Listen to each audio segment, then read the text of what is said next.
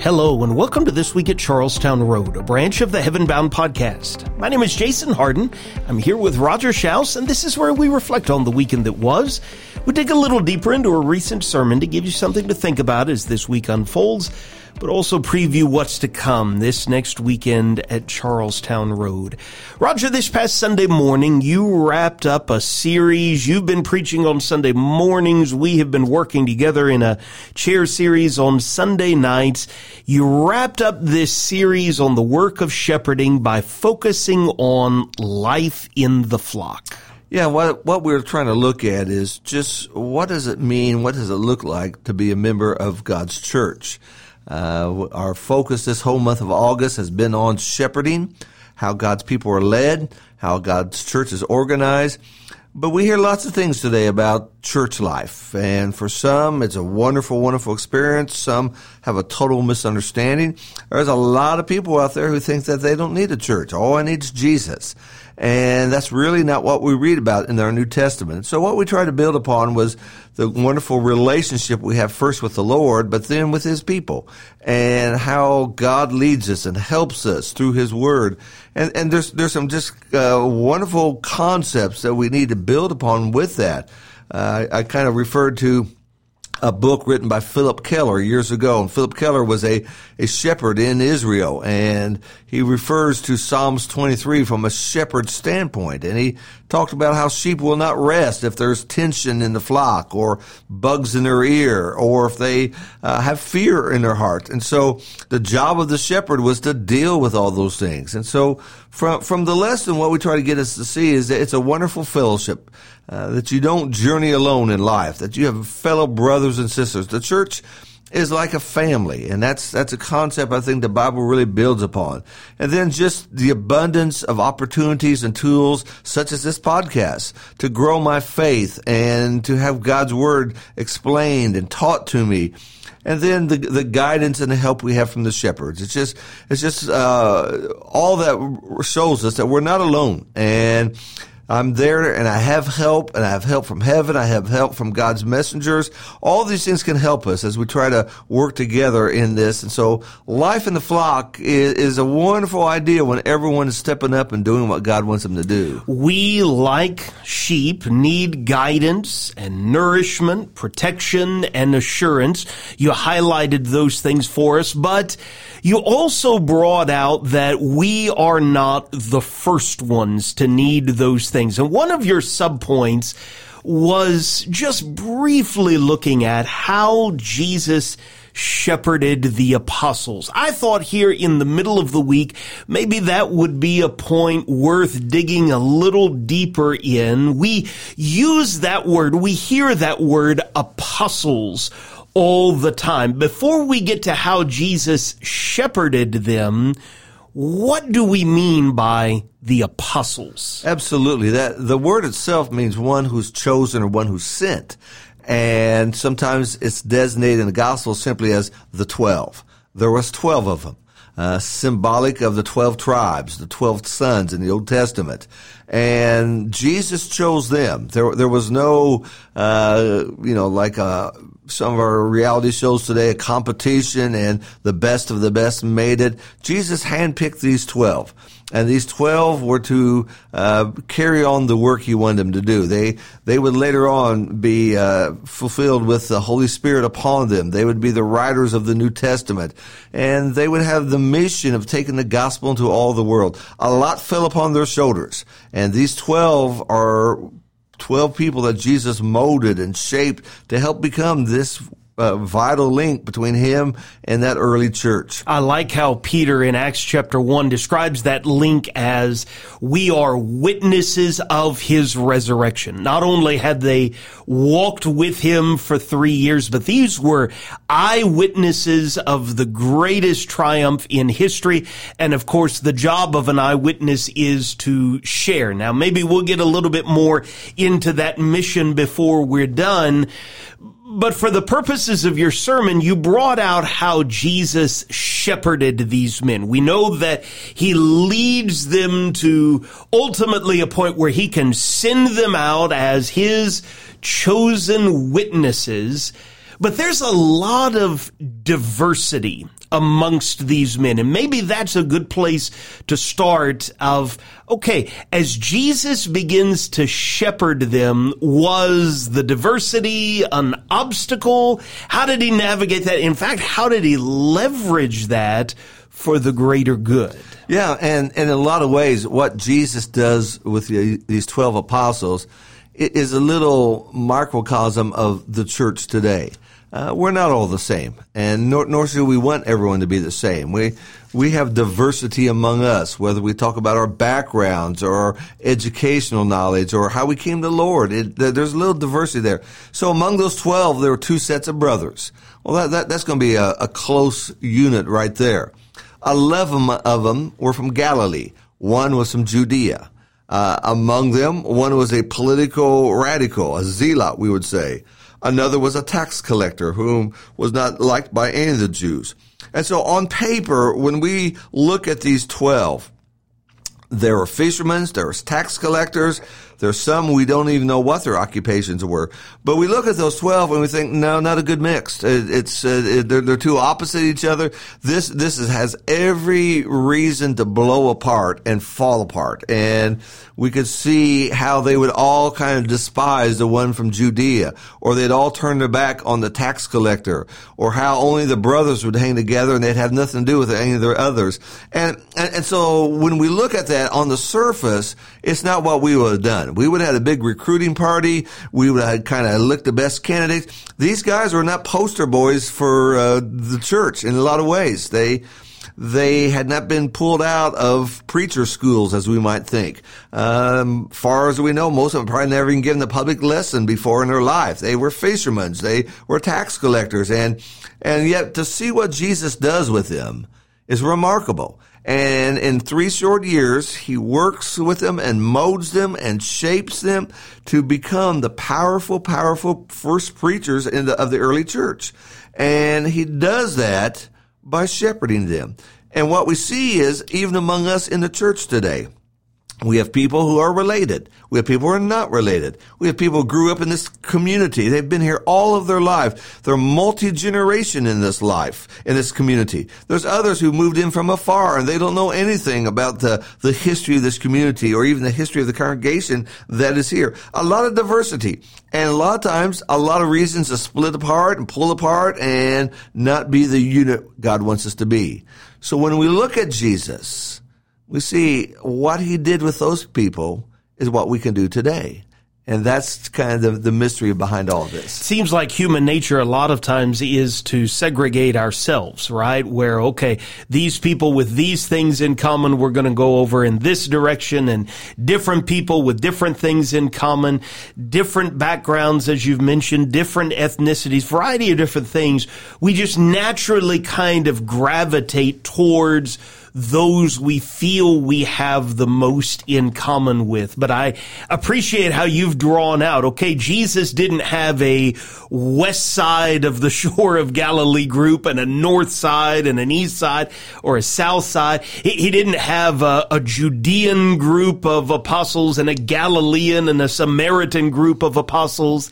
He intentionally creates this diversity within this group, calls this group all at the same time to follow him.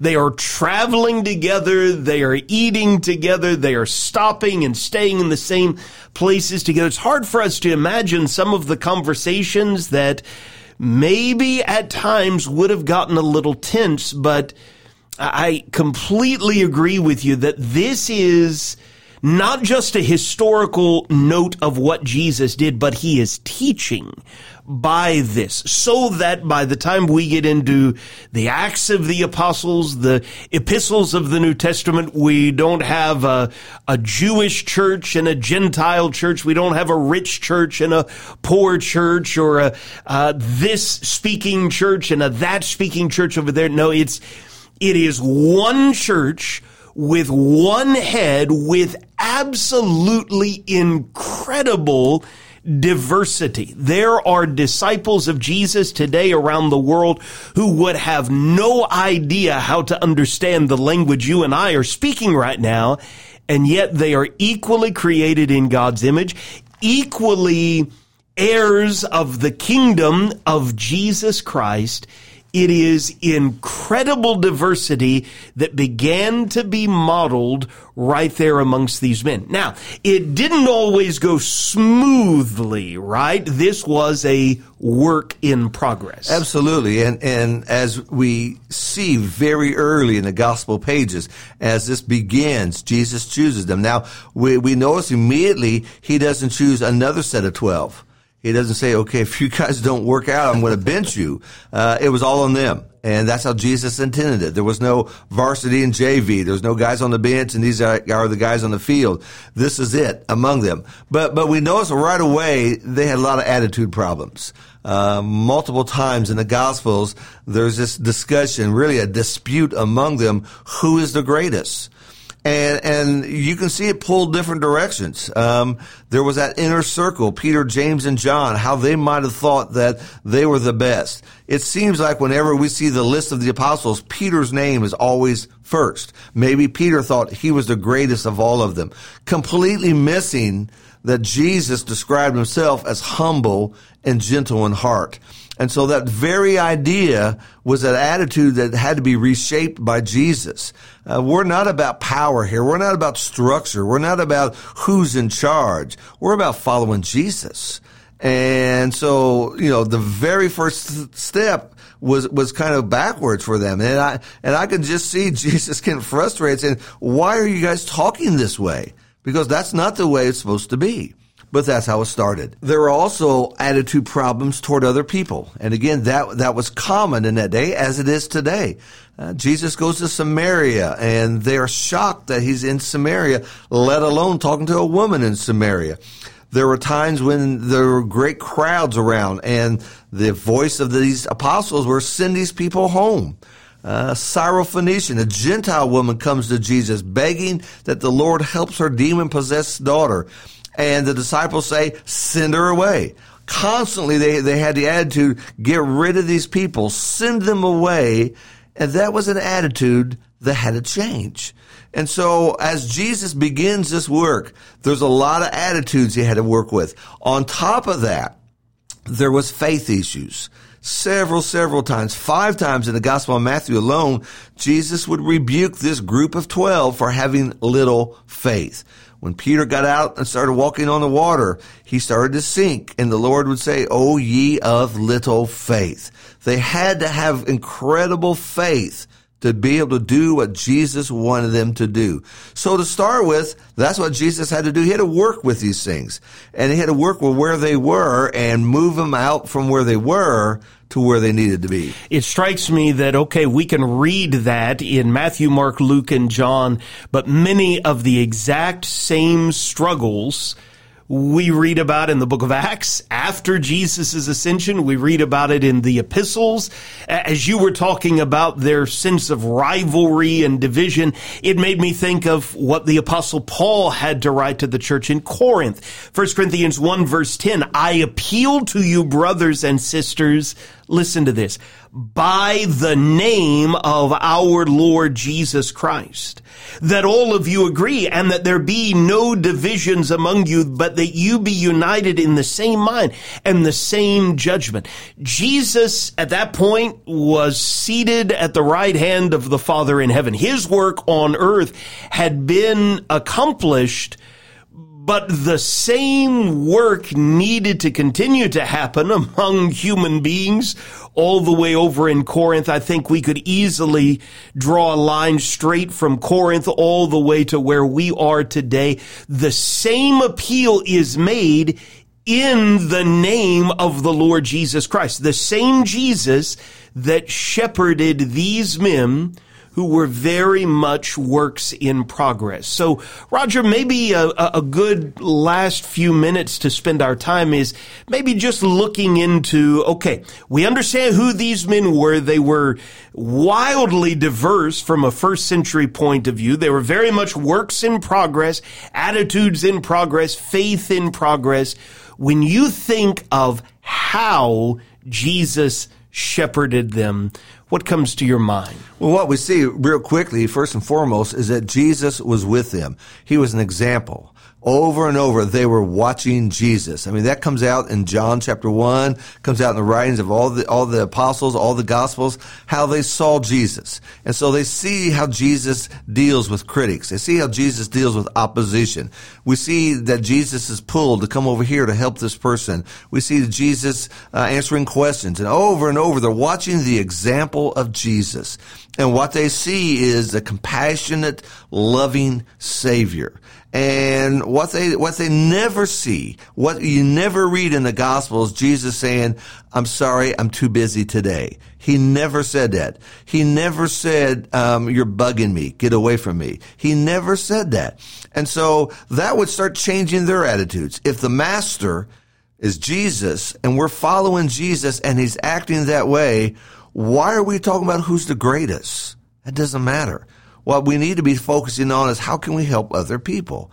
And so his example was with them every single day and they saw that sinless perfection over and over again. The way he interacted with little children, the way he interacted with women, the way he interacted with known sinners, the outcasts, people that uh, no one had time or interest in.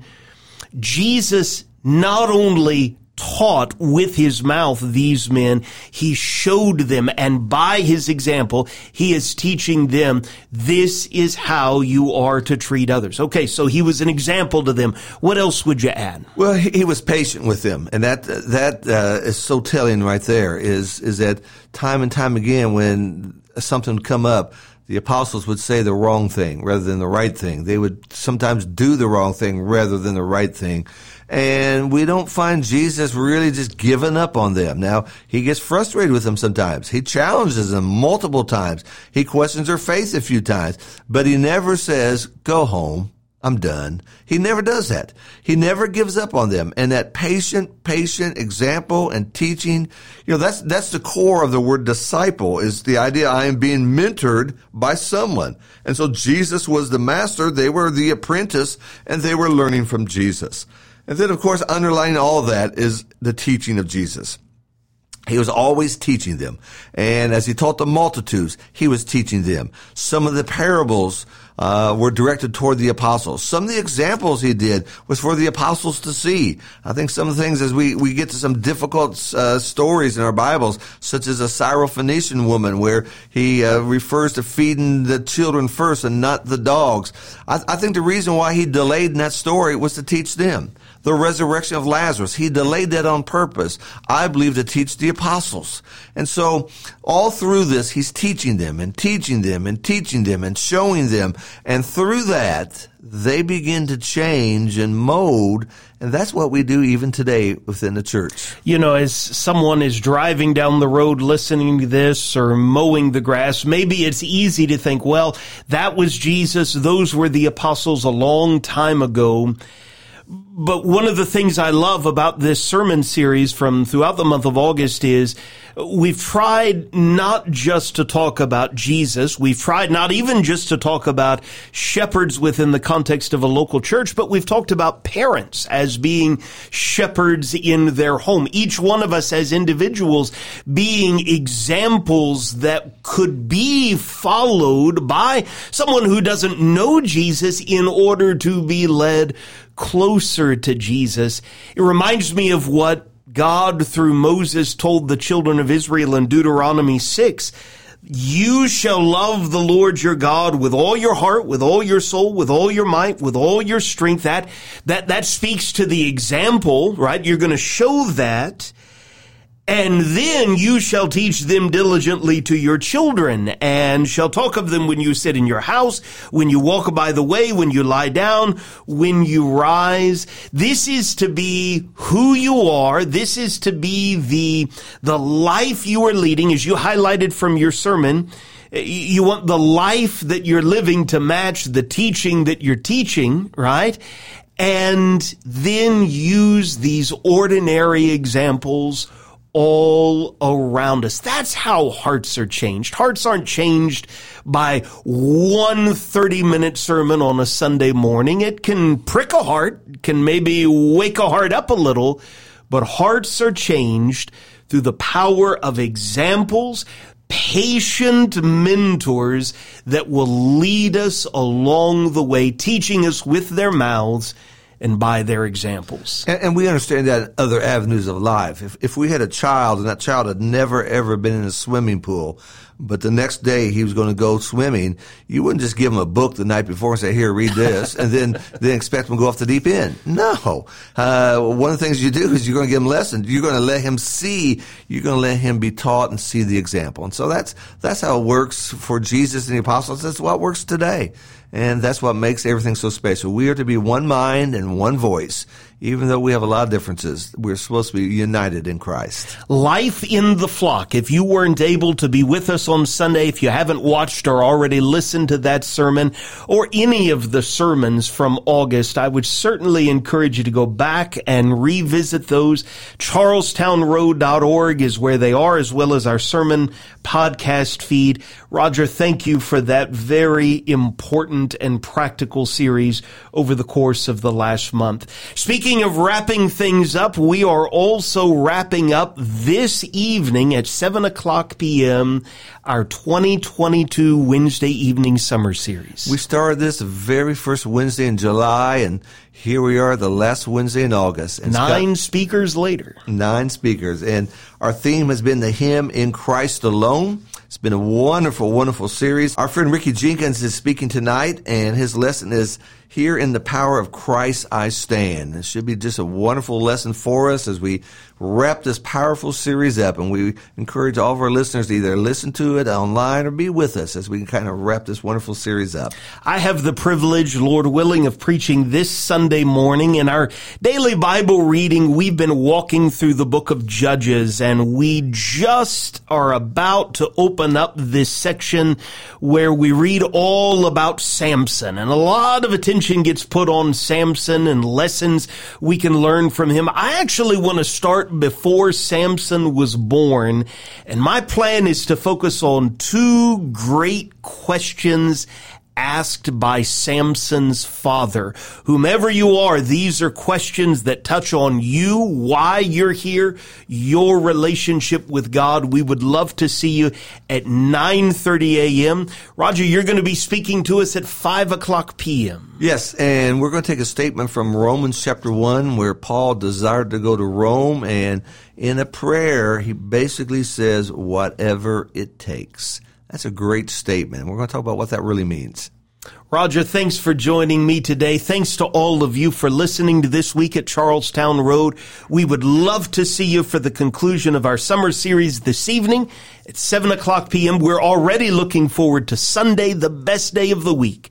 We would love to have you come and grow with us.